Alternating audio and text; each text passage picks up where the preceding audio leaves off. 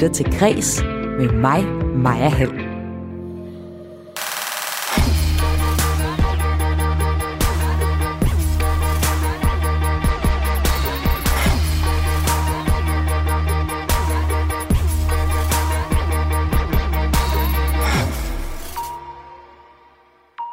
Dansksproget Equinox på Netflix er et eksempel på, at seriemarkedet boomer.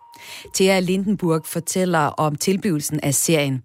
Et vaccinepas er meget vigtigt for kulturlivet, lyder det fra administrerende direktør i Dansk Erhverv, Brian Mikkelsen, selvom flere er kritiske. Hør også om, hvorfor Gitte Henningsens Evergreen Tag med ud og fisk nu hitter i Sverige, og få personlige litteraturanbefalinger.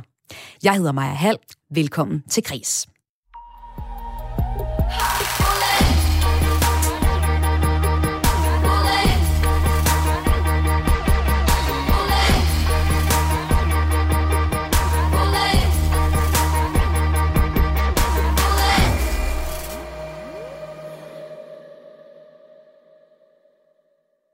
Og velkommen tilbage. Vi har en lytter igennem. Hej. Der er en anden virkelighed. Hvem er det, jeg taler med? Kan du slet ikke huske mig? Jeg kender din søster Ida. Og jeg ved, hvorfor hun forsvandt. Hvem er det, jeg taler med? Det, du kalder overtro, det er virkeligt. Det hele står i bogen. Vi bliver nødt til at mødes. Hallo? Hallo? Få, ham på igen. Få ham på igen. Jeg er sgu, jeg er sgu ikke afbrudt. Nej, nej, ring ham op igen. Hvad fanden? Hvad? Ring ham op igen. Ring ham, ring ham op igen! Den første dansksprogede serie på Netflix hed The Rain, og den fik sådan lidt hårde ord med på vejen af anmelderne. Men øh, nu kan vi se en ny dansk serie på tjenesten under titlen Equinox, og det var den, vi lige hørte en bid af her. Lige øh, kort om serien, så er det en enormt uhyggelig serie. Det er fortællingen om en gruppe studerende, som pludselig forsvinder sporløst. Danika øh, Kursik spiller hovedrollen som Astrid, en øh, ung kvinde, der undersøger hendes søsters forsvinden 20 år efter.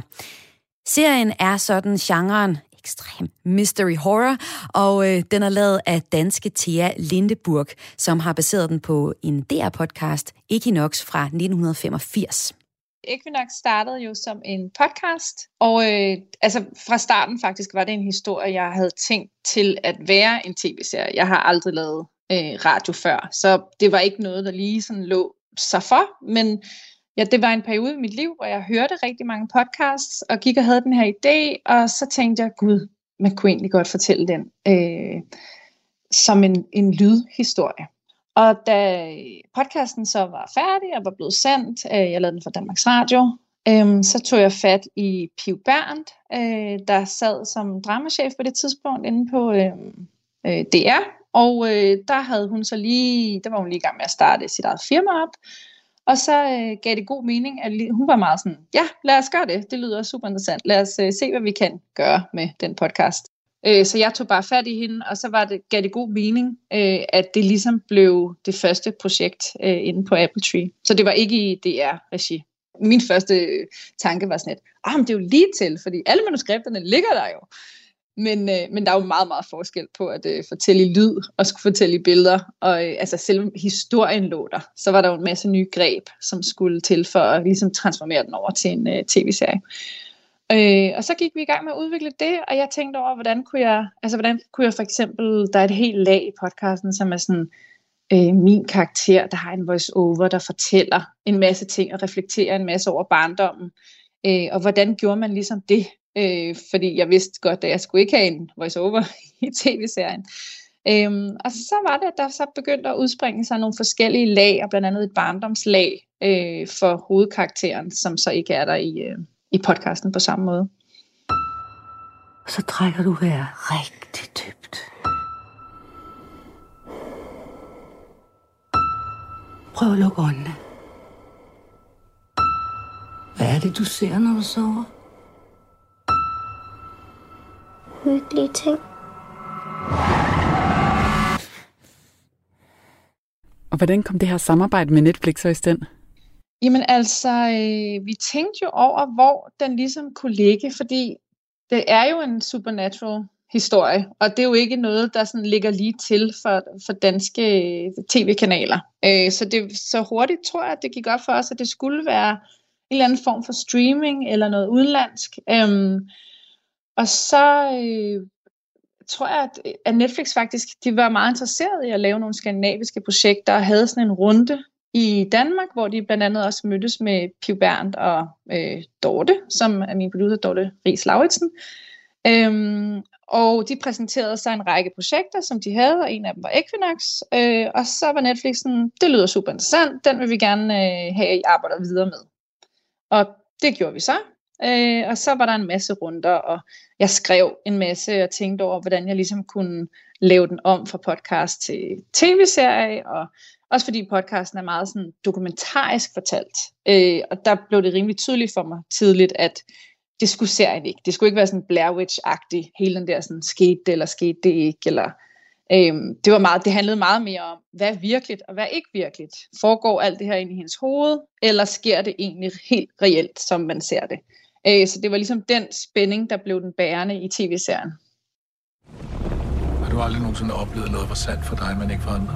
Da min søster forsvandt, Marit, jeg havde Marit. Var det virkelig? Jo, for mig var det virkelig selvfølgelig. Du vælger så en fortælling, hvor familien er rigtig meget i fokus. Hvordan kommer du frem til det valg?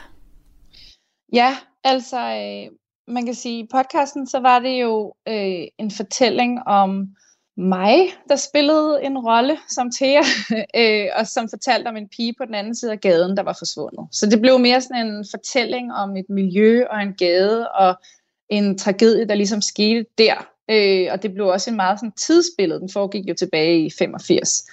Øhm, og i tv-serien, der var en af de ting, jeg tænkte var vigtige, det var ligesom at samle det, så det blev mere sådan en, så det blev en familietragedie. Det blev altså en familie, der mister, og så handler det om de forskellige måder, at de håndterer den sorg, det er.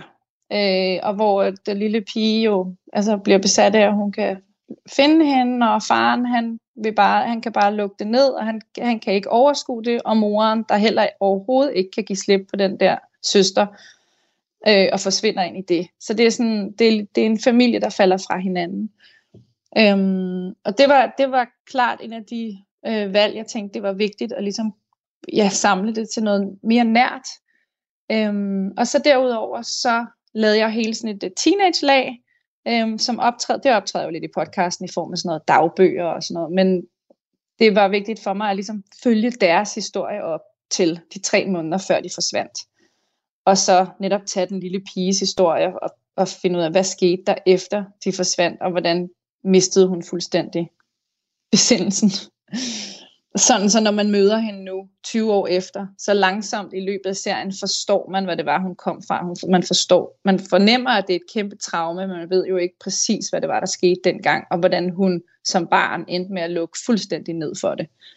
Så man kan sige, at deres øh, veje går hver sit vej. Altså som voksen Astrid, der handler det for hende om at åbne mere og mere op, og for barne Astrid, der handler det om at lukke mere og mere i. Og det sker jo i den her overnaturlige og uhyggelige genre. Vil du ikke prøve at sætte et par ord på, hvorfor den genre er særlig interessant for dig at arbejde med? Jamen, det er jo bare, fordi jeg synes, det er interessant. det er jo, fordi jeg lever i den virkelighed, at jeg tænker, at der er mere, altså mellem himmel og jord. Og altså, det, der er ikke noget af det, der er særlig udspekuleret, eller jeg har tænkt, Danmark har virkelig brug for en supernatural historie. Det er kun fordi, at der ligger min interesse, og det er den historie, jeg har lyst til at fortælle. Og så tænker jeg, hvis jeg har lyst til at fortælle den, så kan det jo være, at der er andre, der også synes, at det er interessant. Vil du ikke lige uh, fortælle det hele forfra en gang til? Vi kørte, vognen bremsede, og så var de andre forsvundet. Blev de dræbt, begravet, stak de af med en kult, eller kidnappet, hvad fanden skete der? Det eneste, jeg er overbevist om, det er, at de tre, de ved noget. Men du har jo været meget begejstret for samarbejdet med Netflix. Hvorfor har det været så godt et samarbejde? Øh, jeg vil sige, at Netflix har fra starten øh, gået ind og øh, givet mig rigtig meget frie tøjler til at fortælle den historie, jeg gerne vil. Og, og det, der har været meget vidunderligt også, det er, at fra de ligesom sagde, nu kører vi, så har vi bare kørt. Så har der ikke været nogen sådan pitstops undervejs, hvor man skulle stoppe og forsvare øh, den proces, man var i. Og de har hele tiden været meget på, sådan, det er meget, altså de har været enormt gode til at øh, skubbe mig og stille spørgsmål. Og altså, der var mange møder, vi havde, hvor de blev med at sige, yeah, it's great, but we don't understand, eller andet. Øh, jamen, det kunne være alt. Altså, det er jo en sindssygt kompliceret historie. Altså, og der er jo en masse svar, som ligger alle mulige andre steder, og hvem er egentlig faren, og er han faren, og hvem er egentlig moren, og hvor kommer de fra? Er de overhovedet søstre? Og, øhm, og, og forståelse af hele universet. Øhm, men jeg vil sige, at de har, altså, de har virkelig kun været opbakkende hele vejen igennem, og været, og, været gode konsulenter og stille gode spørgsmål. Øhm, så det har været et, et meget smertefrit og godt samarbejde. Hvilke overvejelser har du lagt i, at det skulle være en serie, der skulle fungere på en streamingkanal som Netflix? Øh, altså, jeg vil sige, det er ikke sådan, jeg sådan har sat mig ned og tænkt, nu skal jeg fortælle på den her måde, men der er selvfølgelig noget i forhold til, at på streamingkanaler, netop på Netflix. HBO er jo anderledes, men fordi Netflix kommer ud med alle afsnittene på én gang, og man har muligheden for at klikke videre, så skal hver afsnit jo på en eller anden måde have en eller anden form for cliffhanger, sådan så at man har lyst til med det samme at gå videre, og ikke glemmer den. Øhm, så man kan sige, på den måde har jeg tænkt det ind, men ellers har jeg ikke tænkt det ind i forhold til, hvordan jeg vil fortælle historien, eller hvad historien var, eller... Nej, der har jeg bare gået til den, hvordan jeg tænkte, sådan her synes jeg er det aller, aller fedeste. Men jeg tror, at den måde at opleve tv-serier på, altså netop det der med, at hver afsnit slutter med de her cliffhangers og sådan, altså er en måde, som jeg selv er blevet vant til at se, fordi jeg har set så mange udenlandske serier. Så det er ligesom, det er sådan en hel struktur, der bare ligger i en, i den måde at opfatte tv-serier på. Du har tidligere sagt, at øh, du tror, det kan være lidt svært at få lov til at lave den her overnaturlige genre på for eksempel en stor dansk kanal som DR. Hvorfor det egentlig? Jamen, jeg tror simpelthen, den er for niche. Altså, jeg tænker, jeg har tænkt altid, at den var ret smal. Altså, det er begrænset, hvor mange der i et lille land som Danmark synes, at, at sådan nogle supernatural mystery-historier er super fede. Øhm, og vi har ikke en tradition for det i Danmark heller, så jeg tænkte, det var svært for den at komme ud. Øhm, der er jo ikke rigtig lavet nogen, eller den, øh, til, en, til sådan flow-tv i Danmark de her nye muligheder, der så er på seriemarkedet i dag, hvor vi jo så blandt andet får mulighed for at se en serie som din. Hvilken betydning ser du det få fremover? Altså er det udelukkende positive ting, der kommer ud af det? Øh, jeg tror egentlig mest, jeg ser positive øh, konsekvenser af det. Altså, der bliver produceret mange flere danske serier, netop fordi, at der er så mange øh, flere platforme, de kan komme ud på. Øh, og det gør måske, at der kan blive eksperimenteret noget mere. Og jeg tror ikke, det på nogen måde går ud over de danske serier, vi i forvejen har, og er så dygtige til at producere, altså netop på Danmarks Radio og sådan noget. Altså, de bliver jo ved med at, med at skulle laves. Så at der bliver sprællet lidt og lavet The Rain og Equinox og sådan nogle tossede serier, det, det ser jeg kun som en positiv ting. Og sprallede serier som uh, serien Equinox, den kan du finde lige nu på uh, Netflix. Og det er altså en uh, uhyggelig serie, skulle jeg hilse at sige. Det var min kollega Lene Grønborg, der havde talt med Thea Lindeburg, som altså står bag serien.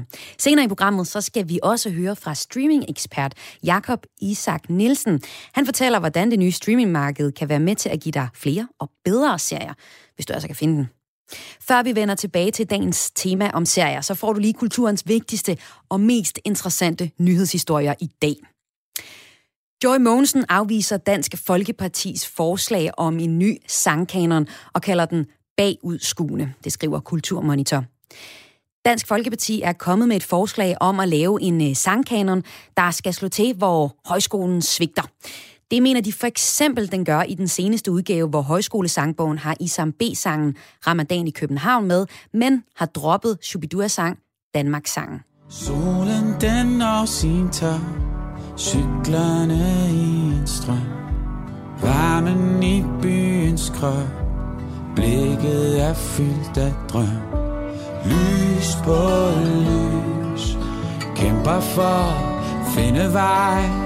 Hånd ved hånd Ramadan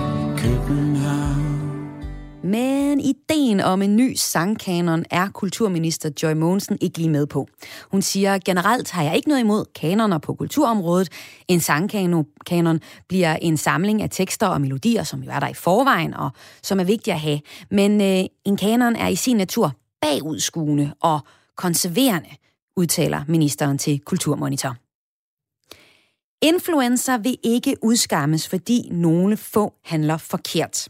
Statsminister Mette Frederiksen sendte i går tirsdag indirekte sådan en lille stikpille til, at blandt andet fodboldspilleren Niklas Bentner, bordtennisspilleren Michael Mays og bokseren Mikkel Kessler har været på en rejse med en række venner til Dubai, hvor tingene er lidt mere åbne her i Dan- end her i Danmark. Ikke? Øh, siden at det kom frem, at øh, det første tilfælde af en øh, endnu en øh, covid-19-variant forbindes med en rejse til netop Dubai, og at det er, den er fundet på, på Sjælland, jamen, så må jeg sige, så har jeg ærligt talt grint sådan lidt morbidt i skægget over, at det nok har været nogle af de her koldhøen rige danskere, der har taget den med hjem. Men øh, vi skal altså huske ikke at udskamme sådan alle influencer over en kamp, mener Mette Helena Rasmussen, der er tv-vært og influencer selv. Jeg synes, det er et kæmpestort problem, at folk rejser ud, når verden er farvet rød.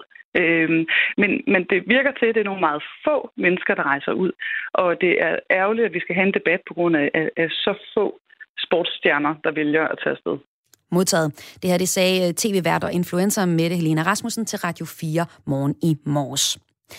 Lil Wayne er blevet benået af Trump. Tiger King gjorde det derimod ikke. Rapperen Lil Wayne var stor i nullerne. I november kastede, erklærede han sig skyldig i endnu en våbenbesiddelse og stod til op mod 10 års fængsel for overtrædelserne. Men Donald Trump benåede ham og 72 andre i nat som det sidste, han nåede at gøre, inden han forlod posten som USA's præsident. På listen over benådet var dog ikke Joey Exotic, der sidste år blev kendt i tv-dokumentaren Tiger King. Han havde ellers, og de ser helt åndssvagt ud, en øh, limousine holdende uden for hans fængsel med blandt andet et beauty crew, der var klar til at fikse hans meget fantastisk skøre frisyr. Prøv at google den, Joe Exotic. Øhm, det fortæller New York Post. The Joe Exotic limo is fuel. The driver is standing by. We are ready for the pardon tomorrow. We want to thank President Trump in advance for his signature is going to make the day great. Right the wrong. This will be the truck for freedom. Ingen øh, Freedom Truck blev der behov for her til morgen. Joey Exotic blev dømt til 22 års fængsel for blandt andet at have arrangeret en legemorder til at slå Carol Basking ihjel, samt at være skyld i uh, nogle tiårs død. Du kan se mere i en Netflix-dokumentar om netop hans liv. Et vaccinepas er en af hovednøglerne til at få åbnet samfundet op igen, og hvor betyde, at danskerne kan komme ud og ikke mindst leve igen. Sådan lyder det fra administrerende direktør i Dansk Erhverv, Brian Mikkelsen, selvom flere er kritiske. Brian Mikkelsen, hvorfor er et vaccinepas en god idé? Vaccinepas er en god idé, fordi øh, vi bliver også nødt til at tænke nogle skridt frem. Altså nu er vi midt i coronahelvede og skal bekæmpe det sammen. Men der er jo altså en dag i morgen om 1, 2, 3 måneder. Og der vil et vaccinepas kunne betyde, at vi kan åbne mere op herhjemme og i udlandet. Mm. Herhjemme i forhold til øh, for eksempel kulturbegivenheder, fodboldkampe, restauration osv., og i udlandet i forhold til at kunne sende erhvervsrejsende frem og tilbage. Men den helt åbenlyse kritik, Brian Mikkelsen, den er, at øh, folk er måske vaccineret, men de kan stadig være smittebærere, for eksempel på deres grisede naller, når de øh, så render ind til en koncert eller på en café. Altså, er der ikke stadig et problem, selvom man har et vaccinepas? Ja. Jo, selvfølgelig skal man være påpasselig og overholde alle de regler, der er. Øh, men hvis alle er vaccineret øh, det sted, hvor man skal være sammen, så, så det er jo i hvert fald løst. Ikke? Ja. Øh, man kan så sige, øh, jeg forstår egentlig ikke helt øh, diskussionen og dem, som, som er imod det, fordi det her det er jo blot et skridt ja. øh, på vej til genåbningen, og man kan jo vælge at, at deltage i det digitale vaccinepas eller ej. Det må man jo se selv om. Det må man selv om, og man kan sige, at der er øh, sådan groft sagt tre grupper af mennesker her i øh, Danmark. Der er dem, der får vaccinen, dem, der ikke vil have vaccinen, og så er der jo de, de der ikke kan få vaccinen, for eksempel syge og gravide. Jeg har set på Twitter en masse, der har skrevet, Nå, men nu ammer jeg, så kan jeg jo ikke rigtig komme ud, hvis vi bruger vaccinepasset til åbningen af for eksempel kulturen. Altså er det ikke et problem, at vi ekskluderer for eksempel dem fra restaurantbesøg, biografture og sommerferie, Brian Mikkelsen? Jo, jeg forstår godt dilemmaet. Altså, det er helt klart. Men, men, men jeg synes ikke, det skal gå ud over resten af dem, som får mulighed for det. Altså, jeg står jo sidste køen med min her, det gør du sikkert også. Øh, øh, jeg har jo ikke noget imod, at nogen kan komme ind og opfå nogle oplevelser, selvom jeg ikke kan få dem nu, for jeg ikke er vaccineret. Altså det her det er et spørgsmål, om vi skal åbne op for nogle ting og få gang i samfundet. Lige så vel som hvis du og jeg skal på en rejse til Asien, jamen så kan man jo vælge at lade sig vaccinere, eller ikke vælge at lade sig vaccinere for de ting, man skal vaccineres for, når man skal ud til nogle asiatiske lande. Hvis man ikke gør det, jamen så kommer man ikke ind, for så har man ikke sit gule vaccinekort med. Og øh, ja, vi sniger os lige under aldersgrænsen 65 år, som er lidt der, hvor det skiller, ikke? Altså, jeg vil jo øh, frygtelig gerne have vaccinen, øh, men jeg hører til den gruppe, der først er færdigvaccineret til sommer. Så øh, du skal lige hjælpe mig med et dilemma, fordi jeg er lidt i tvivl om, hvordan jeg skal planlægge min sommerferie, der ligger i maj og juni. Øh, jeg har en båd, og jeg skal på sejltur til øh, storbyer, for eksempel København, Hamburg, og jeg vil rigtig gerne opleve øh, kulturlivet der selvfølgelig. Men spørgsmålet er, om jeg egentlig allerede nu bare skal droppe det, og så øh, ja, forskans mig i et sommerhus med min gravide og ammende veninder og slukke for de sociale medier, hvor primært min mor på 65 tager på tur, øh, fordi de er de første, der bliver færdigvaccineret. Hvad siger du, Brian Mikkelsen? Jeg siger stakkels også to. Vi bliver først vaccineret senest den 27. Øh, juni. Øh, øh, altså, må det ikke det er sådan, at de fleste institutioner vil åbne op i øh, ultimo april, starten af maj, for så er så mange vaccineret, vejret er blevet bedre, og vi har fået knækket kurven. Det her det er jo en overgangsperiode, øh, hvor det betyder, at der vil åbne nogle ting op, som ellers vil være lukket. Det handler jo om eksistens øh, for de kulturinstitutioner eksempelvis, at man får lov til at åbne op. Og når vi når hen til ultimo april, så er så mange vaccinerede knuden, knuden altså kurven er knækket fuldstændig, at det, der er ikke tvivl om, så vil samfundet være meget lukket op på det tidspunkt. Så du stemmer for, at jeg skal holde ved mine øh, sejleplaner? Giv en gas.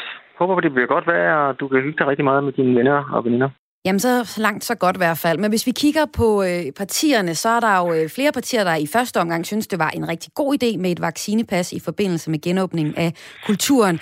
Men et stort parti som Venstre øh, har ombestemt sig. Altså i sidste uge, så var de positive over for ideen om at udvikle et teknologisk redskab, som et coronapas, som de kalder det, der kan benyttes allerede til sommer. For eksempel sagde de til politikken, der sagde Venstres sundhedsordfører Kim Valentin, det er en god idé at gøre noget hastigt, ligesom du siger, Brian Mikkelsen, så vi kan få gang i de større kulturelle arrangementer og begivenheder her til sommer.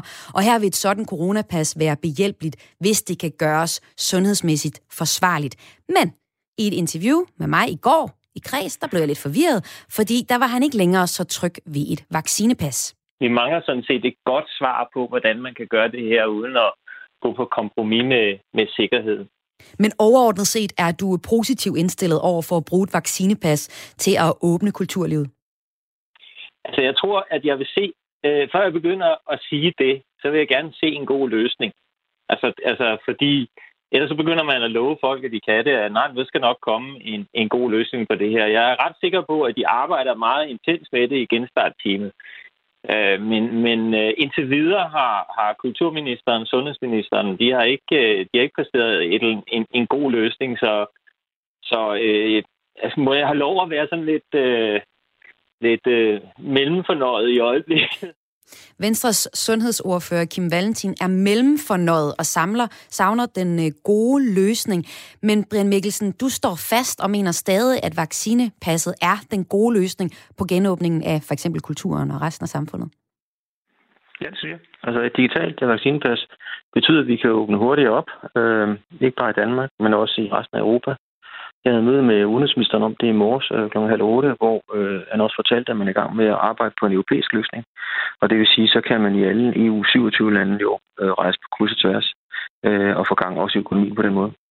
Ja, i morgen så skal statsminister Mette Frederiksen diskutere et vaccinepas øh, med sine kollegaer fra de andre EU-medlemslande, og øh, her er det fx Grækenland, Portugal, de bakker op, mens Frankrig og Rumænien egentlig er lidt skeptiske. Men øh, du siger så, at øh, du hører stadig en positivitet der i Danmark for de møde i morges. Ja, helt klart. Øh, også ført hos Venstre og Venstres partiformand, øh, Jacob Ellemann. Så, så de fleste Igen lidt splid for... i Venstre. Man er ikke helt enig Nå, om linjen. Nu er jeg jo ikke i partipolitik, så det må de selv styre, men jeg hørte nu altså også Kim som, som positiv over for det, og, men selvfølgelig er der enig med Kim i, at, at tingene skal jo virke og fungere, øh, og det er jo det, man arbejder på lige nu. Det er jo ikke noget, vi kan gennemføre i morgen, øh, men forhåbentlig i løbet af få uger. Men Brian Mikkelsen, jeg skal bare lige høre til sidst, hvorfor egentlig ikke bare altså, lukke samfundet op, ligesom vi gjorde sidst, øh, gradvist, og så ligesom så alle kan være med. Altså, kan vi ikke godt regne med, at folk ikke går på restaurant, hvis de er og er syge og har symptomer? Jo, jeg vil gerne åbne meget op. Øh, egentlig også hurtigt op, øh, for jeg tror på, at det kommer til at gå stærkt med, vaccinationerne, der skal gives, den skal bare gives gas, ikke? Øh, og jeg tror også, man er lidt for forsigtig i øjeblikket, øh, og det kommer til at koste rigtig mange øh, arbejdspladser og økonomi senere hen.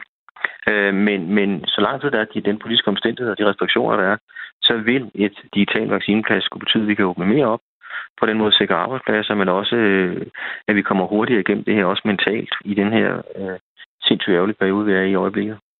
På sms'en er der en, der skriver ind, det er trist at høre, at Brian Mikkelsen er faldet i den socialistiske lejr. Har du en slutkommentar til det? Okay, det er første gang, jeg blev kaldt socialist. Altså, det er jo, det er jo, øh, nu er jeg jo ikke partipolitisk længere, men jeg kan røbe, at jeg er stadigvæk er liberal øh, orienteret i min økonomisk politik. Og det er jo netop, øh, det er netop frihed. Altså, at man skal have mulighed for åbne op for nogle ting og, og være med til at få gang i samfundet igen. Brian Mikkelsen, administrerende direktør i Dansk Erhverv. Tak, fordi du var med her. Selv tak. God eftermiddag. Og øh, det var altså historien om, et vaccinepas kan være mulighed for, at vi kan lukke hurtigere op for kulturen. Det er der i hvert fald nogen, der stemmer for, og man kan jo høre her, at Brian Mikkelsen og Dansk Erhverv i den grad presser på den vej. Jeg tror bare, de alt, alt, hvad der kan åbne kulturen og samfundet i det hele taget, det er de med på. Der var en, der skrev ind på sms'en, tak for det. Det er du altid velkommen til. Du sender en sms på 1424 i beskeden, skriver du R4, laver et mellemrum og skriver din besked. Og skriv også lige, hvad du hedder, så vi ved, hvem det er, vi taler med ude i virkeligheden. Og lige en, øh, en sidste lille kort nyhed fra mig. Altså, øh, Sverige, de er pludselig gået fuldstændig amok over en gammel dansk top-klassiker, skriver DR.dk. Og øh, den historie bliver simpelthen nødt til at læse til ende, fordi hvad foregår der? Altså lige siden nytår, så har Gitte Henningsens nummer Tag med ud og fisk fra 1962 ligget nummer et på den svenske Viral 50-liste på Spotify. Danstop-klassikeren øh, er med i øh, den svenske film Se op for Jönssonligaen, der havde premiere på streamingtjenesten Seymour juledag, og det er der, vi finder grunden til, at Tag med ud af fisk lige pludselig er blevet en øh, hitter. I filmen, der spiller øh, Tag med ud af fisk nemlig en central rolle i en af filmens første scener. Her skal filmens hovedpersoner røve en bank og benytter den øh, folkekære popklassiker til at aflede vagtens opmærksomhed. Simpelthen fordi sangen er så fængende, at ingen kan lade være med at danse med. Et dejligt plot lyder det til, men altså også et øh, nummer, Gitte Henningsens Tag med ud af fisknummer, der øh, har vundet svenskernes hjerter. Og bedre sent end aldrig, må man jo sige.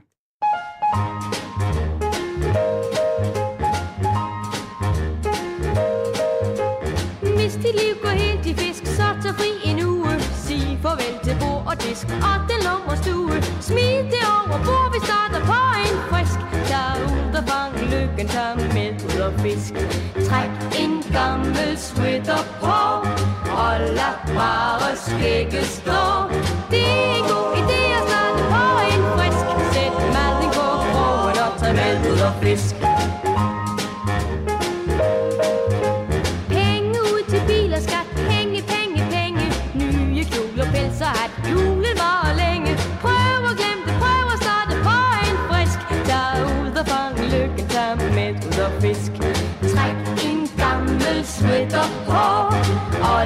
Lad bare skægge stå Det er en god idé at starte på en frisk. Sæt mand i god krogen og tag med ud og fisk. Er man en forelsket en, danser man poser. Men hvis der så spændes ben, siger man grimme gloser. Gør det ikke, prøv at starte på en frisk. Tag ud og fang lykken, tag med ud og fisk. Træk en gammel sweater på. Og bare skægget stå Det er en god idé at starte på en frisk. Sæt maden på krogen og tag med ud og fisk. Fisk.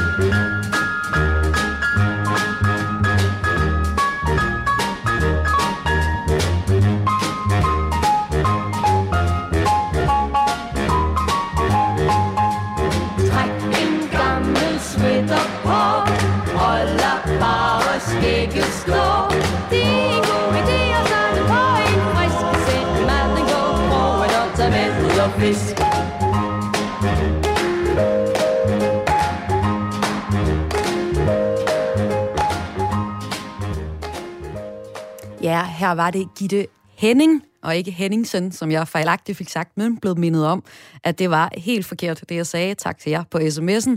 Det var Gitte Henning med Tag med ud og fisk, og I skriver endelig bare ind på 1424. I beskeden skriver I R4, laver et mellemrum og skriver jeres rettelse eller kommentar til programmet. Du lytter til Græs med mig, Maja Hall. Og nu vender vi tilbage til dagens tema om serier. Min søster var en af dem, der, der forsvandt. Vi ses. Vi ses. Jeg prøver at undersøge, hvad der egentlig skete. Den sag er lukket. Nå, har de da fundet i dig? Her var det en bid fra serien Equinox, som altså er aktuel på Netflix lige nu. I dag her i Græs, ser jeg på, om de mange forskellige streamingtjenester giver os bedre serier. De giver os i hvert fald mange. Equinox er et øh, virkelig godt eksempel på, at seriemarkedet i dag har plads til for eksempel den hyggelige, uhyggelige og overnaturlige genre, som den her er. Altså, jeg synes virkelig, det var uhyggeligt at gå ned i min øh, vaskekælder og hænge vasketøj op i går aftes, efter jeg havde set et afsnit af Equinox. Og øh, ja, udover at det er uhyggeligt, så er den altså også rigtig underholdende. Det giver jeg i hvert fald streaming-ekspert Jakob Isak Nielsen fra Aarhus Universitet helt ret i. Spændingsombytningen, synes jeg, var øh, meget elegant håndteret, synes jeg. Og øh, jeg var især spændt på, om det der mødested mellem det ordinære og en gymnasieklasse og der, det fantastiske univers, eller det er i hvert fald meget utraditionelle øh, New Age-univers, om det egentlig øh, vil fungere. Og var også lidt bekymret for, om der ligesom var for mange tråde, der var løse forud for det sidste afsnit, øh, til at det kunne blive snøret sammen. Så jeg synes, at det var sådan et øh, kvalitetsmæssigt interessant eksempel på det, man kunne kalde supernatural horror, øhm, og også en genre, som vi jo ikke har produceret massevis af i en, i en dansk øh, kontekst, så i forhold til udviklingen af forskellige genreformater var det også øh, interessant at følge serien. Ja, og til Lindebur, som jo er instruktør på den her serie, øh, hun sagde jo også tidligere i programmet, at det nok alligevel ville være svært at få lov til at lave den her type af serie på en af de større danske kanaler, som øh, for eksempel DR. Så du, kan du ikke lige prøve at give os den lidt større historie? Hvad er det, der sker på serie- og streamingmarkedet lige nu? Altså, det der er rigtig interessant, og det synes jeg egentlig også, at øh, The Rain, altså den øh, danske serie, som også ligger på Netflix, som der er tre sæsoner af, også er et eksempel på, det er, at relativt nicheorienterede subgenre, øh, lad os kalde det supernatural horror eller andre former for subgenre, de har selvfølgelig vanskeligt ved at tiltrække et ekstremt stort publikum på dansk lineær tv. Fordi den niche, som er interesseret i lige præcis de her nichegenre, den er jo ikke særlig stor i en dansk kontekst. Men det interessante, det er, at man behøves ikke i, i Netflix' sammenhæng øh, alene at producere engelsksproget eller spansksproget indhold til øh, det store verdensomspændende nichepublikum, som er interesseret i det her, de er mere tilbøjelige til at se internationalt eller andet sprogs for, for dem, altså øh, tv-serien, man måske kunne forvente. Så man kan sige, markedet eller publikum øh, er lige pludselig blevet meget større i inden for Netflix's øh, platform for den her type af, af niche-genre. Og det ser man med Equinox, og det synes jeg også, man så med øh, The Rain. Og hvilke streamingtjenester findes der så derude lige nu? Altså Netflix er på nuværende tidspunkt den, det helt store bæst på streamingmarkedet. Øh, Netflix har omtrent 200 millioner abonnenter på verdensplan. Og det er jo klart, hvis der er 200 millioner potentielle seere øh, til Equinox øh, eksempelvis, jamen øh, så øh, kan man nå et meget bredere nichepublikum. Man kan sige, at nichen er blevet meget større. Nu er den ikke bare nichen i Danmark, der er interesseret i, lad os sige, supernatural horror, eller hvad du ellers vil kalde genren. Men øh, det, du har også fat i det publikum, der er interesseret i den genre i Korea, eller i Indien, eller i USA og alle mulige andre steder. Så kan man sige, at der er også nogle andre store, og stærke aktører på markedet. Øh, Disney Plus er et nyt skud på stammen, men de har allerede omtrent cirka 74-75 millioner antageligvis øh, abonnenter på verdensplan. Øh, og så er der øh, også øh, HBO, øh, som vi kender her hjemme fra især slutningen af 90'erne, og den her nye tredje guldalder inden for amerikansk øh, tv-dramatik. Men de har også for nylig lanceret en ny, mere mainstream-orienteret streamingtjeneste, der hedder HBO Max, som også kommer til at blive antageligvis en rigtig stor konkurrent til både øh, Netflix og Disney+. Plus. Øh, det er sådan ligesom de tre øh, stærke, men så er der jo også Amazon, som også er en, en markant aktør på streamingmarkedet, og der er andre som enten som Hulu, der primært er et, et nordamerikansk fænomen, men der er også øh, andre streamingtjenester, som enten øh, man kan forestille sig er på vej, eller, eller ligesom har forsøgt sig øh, inden for den her konkurrence, måske har trukket følehårene lidt til sig sagde streamingekspert Jakob Isak Nielsen fra Aarhus Universitet til min kollega Line Grønborg. Og den her udvikling betyder, at vi kan ligge hjemme på sofaen og blive underholdt med bedre serier. Det mener streamingeksperten her, Jakob Isak øh, Nielsen. Det, det er helt svært, det er så, om, om vi kan finde frem til de gode serier, forklarer han. Altså man kan sige, det jeg synes har været den største udfordring for seriemarkedet i al almindelighed, det er, at øh, der er blevet produceret enormt meget, nærmest uoverskueligt meget. Og der er lavet forskellige sådan, statistiske målinger af, hvor mange øh, nye tv-serier, der er produceret med afsnitslængde over 15 minutter. Og der kan man se, at især de digitale tjenester, øh, streamingtjenesterne, de står for en stor del af den vækst, der er. Så man kan sige, at udfordringen er at finde det gode indhold. Og der ligger der vel også en økonomisk udfordring, altså hvis vi alle sammen skal købe os adgang til flere forskellige streamingtjenester. Det er klart. Det gør det selvfølgelig. Øh, man kan selvfølgelig sige, at der er også øh, forskelle på de forskellige streamingtjenester. Spørgsmålet er, øh, hvordan man ligesom vil sammensætte sin pakke øh, af forskellige tjenester. Man kan sige, Netflix er i højere grad, vil jeg sige, et service brand end et indholdsbrand, hvis man sammenligner med HBO og, og Disney. Det skal forstås på den måde, at Netflix er, øhm, har i hvert fald gjort meget ud af, at der ikke skulle være et show eller enkelte programmer, der ligesom definerer, hvad Netflix er. Det er mere brugeroplevelsen i bredere forstand, personalisering, tekniske standarder og så et øh, bredt katalog af indhold. Mens man kan sige, øh, især HBO er, er kendt for øh, især højkvalitets seriedramatik, øh, også for sport og, øh, og også for comedy for eksempel. Øhm, Disney har jo et enormt langt bagkatalog, og rettighedsmæssigt er det faktisk en meget bredere aktør, end man måske forestiller sig i en dansk kontekst, hvor man tænker, jamen okay, vi forestiller nok Disney, det er primært til familierne og til børn og unge, øh, men de har faktisk rettigheder til et enormt stort katalog af indhold. Og så bare lige her afsluttende. Hvis du lige prøver at kigge i din krystalkugle og kigger lidt fremad, måske fem år, Hvordan skal jeg så forberede mig på, at jeg kommer til at streame serier og tv til den tid? Jamen, jeg tror efterhånden, at øh, det at streame, det er ikke... Øh, det bliver, altså, og det er allerede sket nu, synes jeg på mange måder. Det ikke, giver ikke så meget mening at holde streaming op øh, i forhold til det, nogen vil kalde flow tv eller, eller linear tv. Det, altså, fordi der er jo mange, der faktisk via DR TV streamer linear tv, altså streamer live tv. Så jeg tror simpelthen, at øh, på et tidspunkt, så øh, kommer det til at, at være en, forestil mig, at det hele bliver, egentlig reelt set bliver streaming, men den reelle skælden bliver sådan set on demand over for lineær.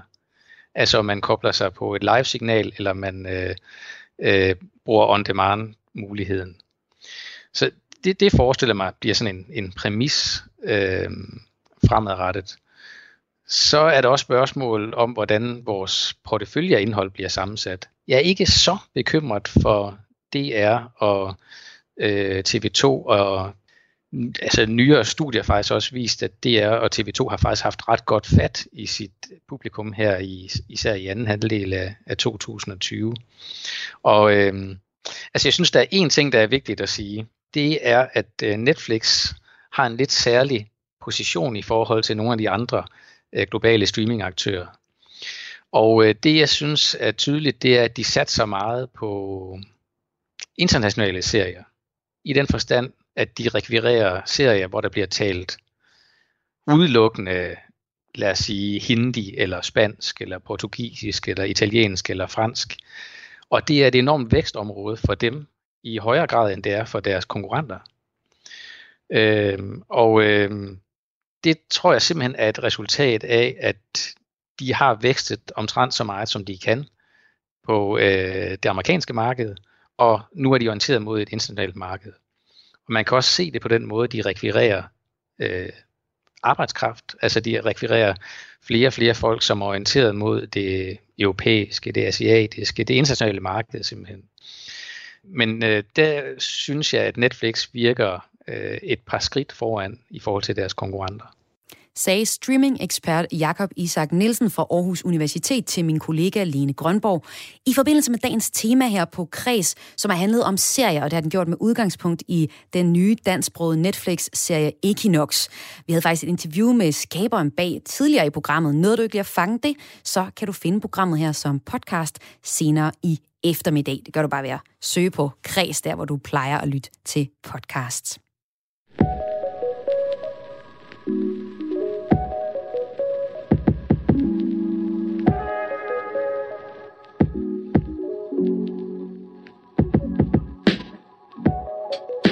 Mit navn er Karoline Kjær Hansen.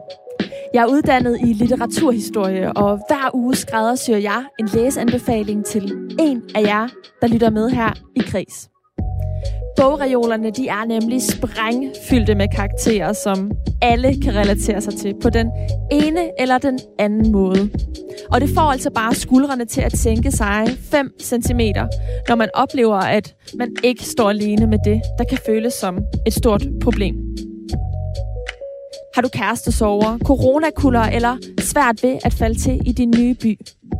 Uanset hvilken situation du står i, så har jeg et forslag til en bog, der kan lindre dine følelser, og måske endda gøre dig lidt klogere på dig selv. Skal det være lige præcis dig, jeg kommer med en anbefaling til, så smid en sms afsted med det samme til 1424. Husk at begynde den med R4, eller send en mail til kreds radio4.dk, hvor du fortæller lidt om din situation. Mailen staves kraes radio4.dk. Du kan også stadig sende en sms. Nummeret det er 1424. Jeg glæder mig til at høre fra dig.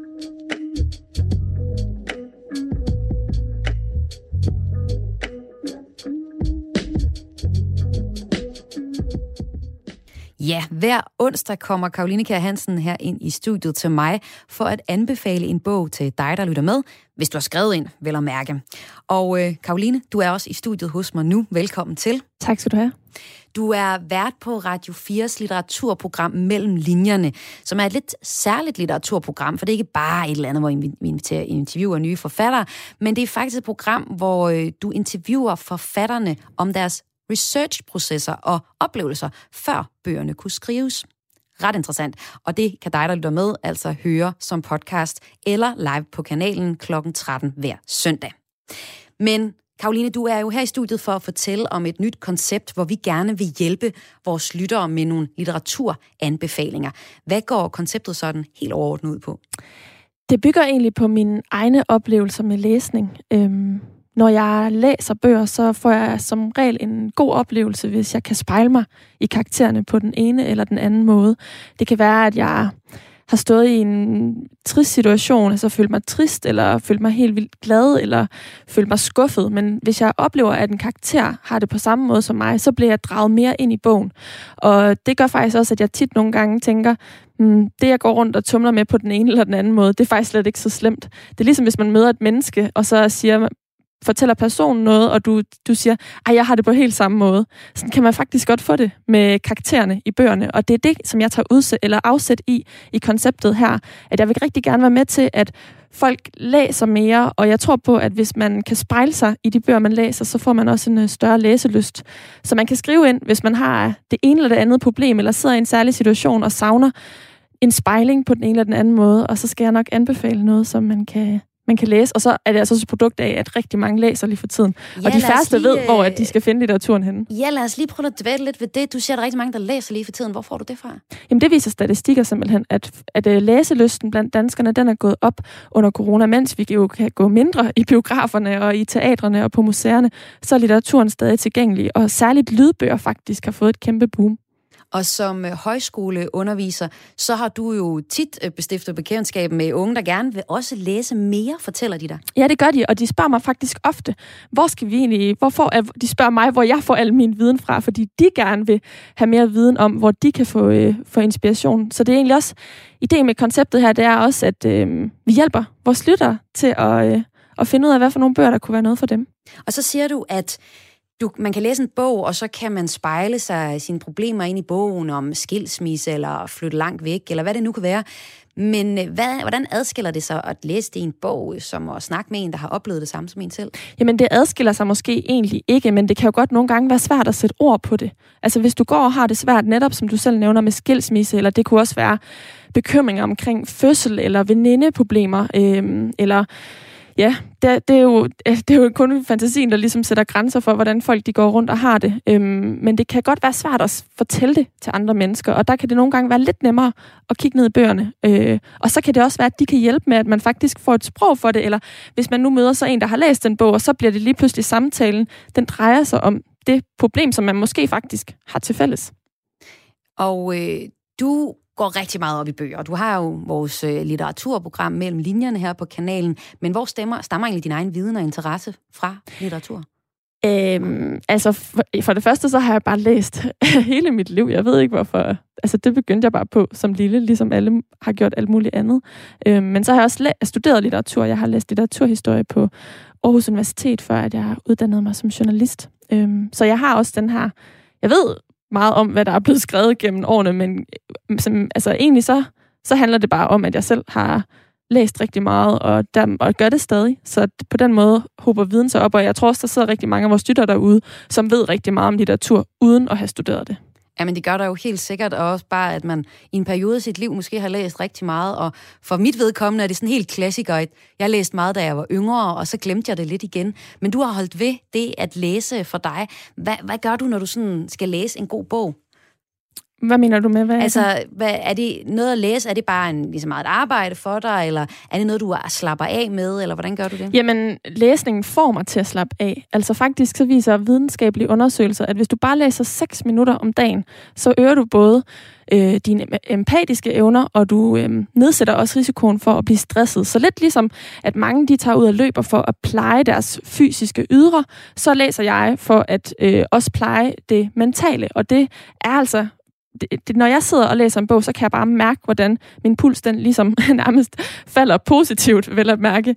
Øhm, og derudover så kan, er det også en tit sådan en god faktor for mig at mærke, om jeg har lidt for meget i hovedet, fordi hvis jeg går i gang med en bog og ikke rigtig kan koncentrere mig om det, så er det faktisk et tegn på, hvor du skal faktisk lige holde ved her, og måske læse et kvarter længere i, i, i dag. Men jeg vil så sige, at jeg kan godt sætte mig ind i, at det kan være svært at finde tiden til det, eller holde fast i læsning, for der er så meget, der distraherer os. Så nogle gange så gør jeg faktisk det, at jeg, øh, jeg, jeg lægger min telefon væk, altså ud i køkkenet, men så sætter jeg en timer på, og så ringer den, når at, øh, der måske er gået en time, og så bliver, så bliver jeg ikke lige så nemt distraheret, og det kan være en ret god øvelse, hvis man lige skal i gang og ind i en bog, for det tager jo altså nogle gange lige lidt tid, før man kommer ordentligt ind i den, og har samme oplevelse, som hvis man for eksempel følger med i en serie, for det kan man også, også sagtens med bøger, det handler bare om at finde dem, der taler til en. Og øh, du er jo med i programmet nu, fordi at vi har lavet en lille bog, brevkasse, hvor man kan skrive ind med sine problemer eller ønsker til anbefalinger, og så vil du komme med anbefalinger af bøger. Og jeg ved, du faktisk ikke nødvendigvis med kom, vil komme med nogle meget tykke bøger, Karoline. Nej. For du kan faktisk rigtig godt lide tynde bøger. Ja. Hvordan kan det være? Ja, men det kommer jo nok af, at jeg... Øh, jeg selv oplevede, øh, fra jeg gik, øh, da jeg læste litteraturhistorie til så at blive færdiguddannet og arbejde, som jeg gør nu, at det er faktisk svært at, få, altså, at komme i gang med de der tykke bøger nogle gange, når man har så meget, man skal i løbet af en uge. Og, øh, og så synes jeg jo, oplevede jeg i hvert fald, at noveller kan være rigtig gode, fordi de er ikke... Altså, jeg plejer altid at sige, de er øh, letlæselige, men svært fordøjelige. Altså, du kan nemt spise en novelle, men den tager lang tid at fordøje, øhm, og, og det gør, at de er måske lidt nemmere egentlig at gå til. Det er det i hvert fald for mig personligt. Men derover så kan jeg også godt lide romaner, der måske er 170 sider, fordi at så øh, virker de ikke så, uover, altså, så overkommelige øh, fra start. Jeg ved også, at du øh, bakser lidt med en tyk sag for oh, tiden. Åh, ja. Mit, ja. Et lille liv, den ligger sådan lidt, lidt over, lidt langt væk fra, hvor jeg sidder og læser. Det, den, er, den er for lang. Jeg bliver simpelthen træt bare at se på længden af den, selvom det jo kunne være så dejligt at læse en lang bog, fordi som du siger, så kan man virkelig nå at fordybe sig i det. Og det kan altså også være, at jeg kommer med, jeg vil ikke øh, udelukke, at jeg kommer med, med anbefalinger til lange bøger. Det kan men, man jo skrive, når man skriver ja, ind til dig. For eksempel. Kort eller lang bog, novelle, ja, ja tak, nej tak. Dansk, engelsk, hvad for en sprog for eksempel? Jamen, okay, fint nok. Fordi så tror jeg lige, jeg vil prøve, altså jeg, du var jo herinde lige helt kort i går, hvor øh, jeg sagde, at øh, jeg godt kunne tænke mig at læse en bog, der ikke er så tyk som den, der ligger øh, på mit natbord. En, der er lidt øh, tyndere, måske også, og øh, det må gerne være en, der øh, giver mig noget til min udlængsel. Altså, jeg kunne godt tænke mig at komme ud og rejse. Rigtig godt komme rigtig langt væk.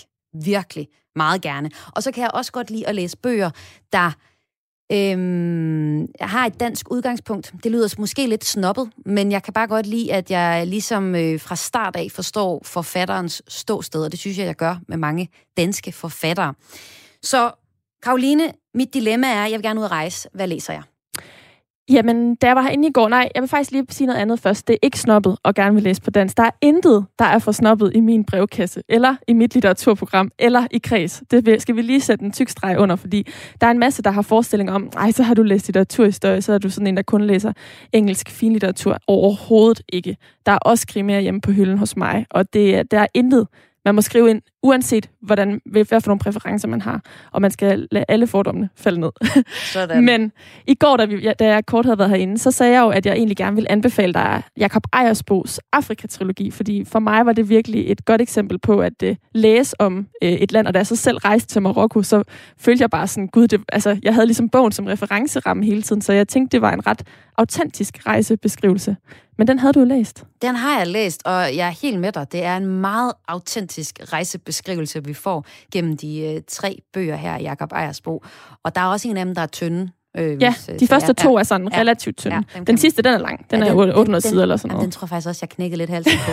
ja, men altså, så kan man læse de to første. Men, men Karoline, den har jeg læst. Ja, så vi har fundet den anden en. Det er ja. Puk Damsgaards Arabica. En helt ny bog, hun udgav i slutningen øh, sidste år, som er en personlig rejseberetning fra øh, Genova, hvor hun går på et kæmpe containerskib, Titan, og rejser øh, 3.600 kilometer ned til Yemen. Så spørgsmålet er egentlig, har du været i Yemen? Nej, det har jeg ikke. Nej, og det er nemlig fordi, man kan ikke rigtig komme ind i Yemen. Så Nej. det var derfor, hun var nødt til, hun var nødt til at, øh, at komme på det her containerskib, for så at komme ind i Yemen. Og hun tager simpelthen øh, læseren med på hele, på hele rejsen. Hun rejser der, sejler i knap 14 dage og rejser så i, tværs igennem Yemen. Må, må jeg lige se den? Ja, den er sindssygt smuk. Det er også en af årsagerne til at anskaffe sig den.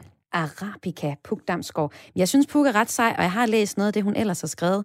Men den er lidt anderledes end det, hun ellers har skrevet, fordi ja. det netop har det her personlige udtryk, og det er ja. også derfor, man føler, at man, jeg føler, at, man, at jeg blev taget med på turen, fordi jeg ligesom lidt rejste i hendes fodspor, og den er jo så netop også skrevet, fordi hun havde en udlængsel. Hun havde et land, hun gerne ville undersøge.